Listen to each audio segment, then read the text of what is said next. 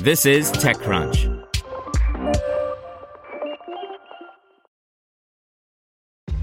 This episode is brought to you by ShipStation.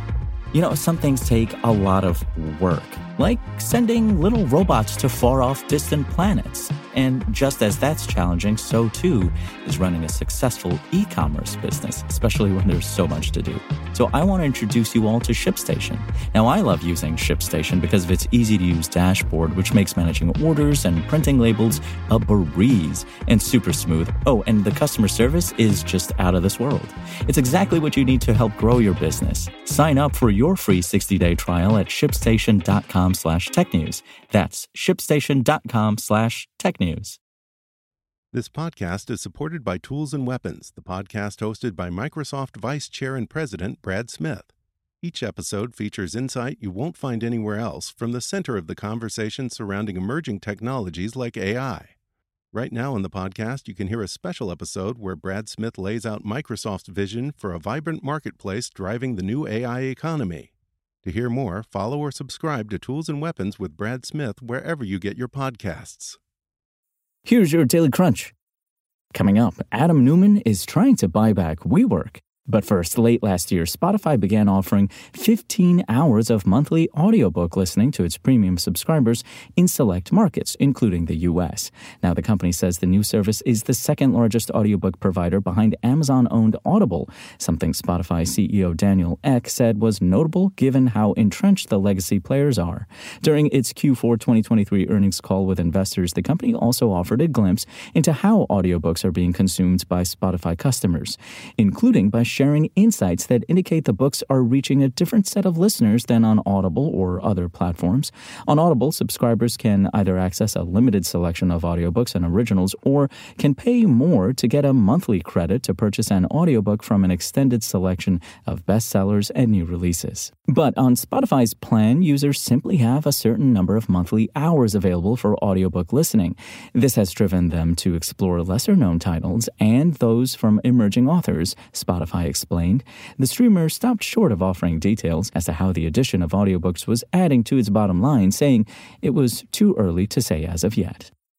Meanwhile, Snap is not having a good quarter following this week's news that the company was laying off 10% of its workforce, amounting to hundreds of employees. The company's stock is now crashing after reporting a fourth quarter earnings miss. The Snapchat maker's stock dropped by over 30% in after hours trading as investors reacted to Snap's underwhelming revenue figures, tepid user growth, and weak first quarter guidance. The company touted in its press release it had grown daily active users by 10% year over year to 414 million, but that figure was only up from 406 million in the prior quarter.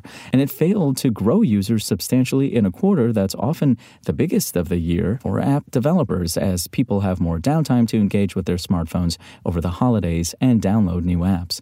Though Snap still has traction with younger users, a recent study found it was kids' second most popular communication app behind WhatsApp and most popular by time spent. It has failed to grow to Scale as it's not attracting adults the way that competitors like Facebook, Instagram, and TikTok do. And as lawmakers prepare to crack down on apps that target children, Snap's free for all days may be numbered. And Adam Neumann, who co founded flexible workspace provider WeWork in 2010 and notoriously stepped down nine years later, is attempting to buy the company out of bankruptcy, according to multiple reports. In a letter published by the New York Times Tuesday, lawyers for Adam Neumann, his latest startup Flow Global Holdings LLC, and their affiliates wrote that they were dismayed with WeWork's lack of engagement, even to provide information in response to efforts to be able to make an offer to buy the company.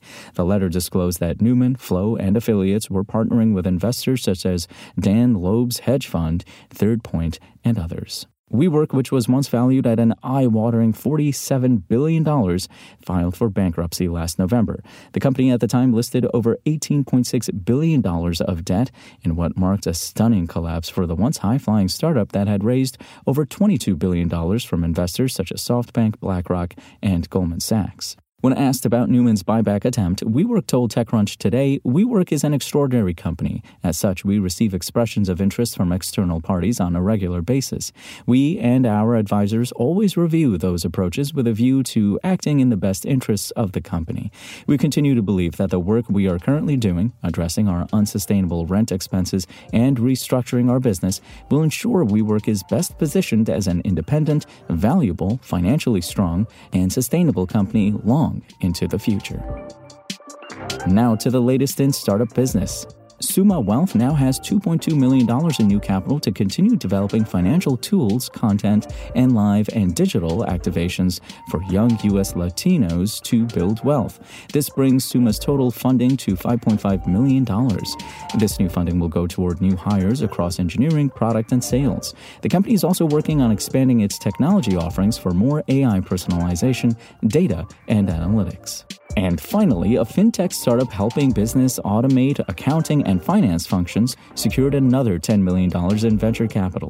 TechCrunch previously reported on the company in 2022 when it raised $95 million in equity and debt to roll out small business lending and bookkeeping capabilities.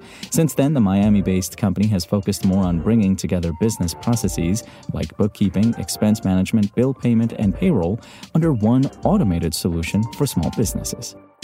That's all for today. I'm Imran Sheikh, and for more from TechCrunch, go to TechCrunch.com.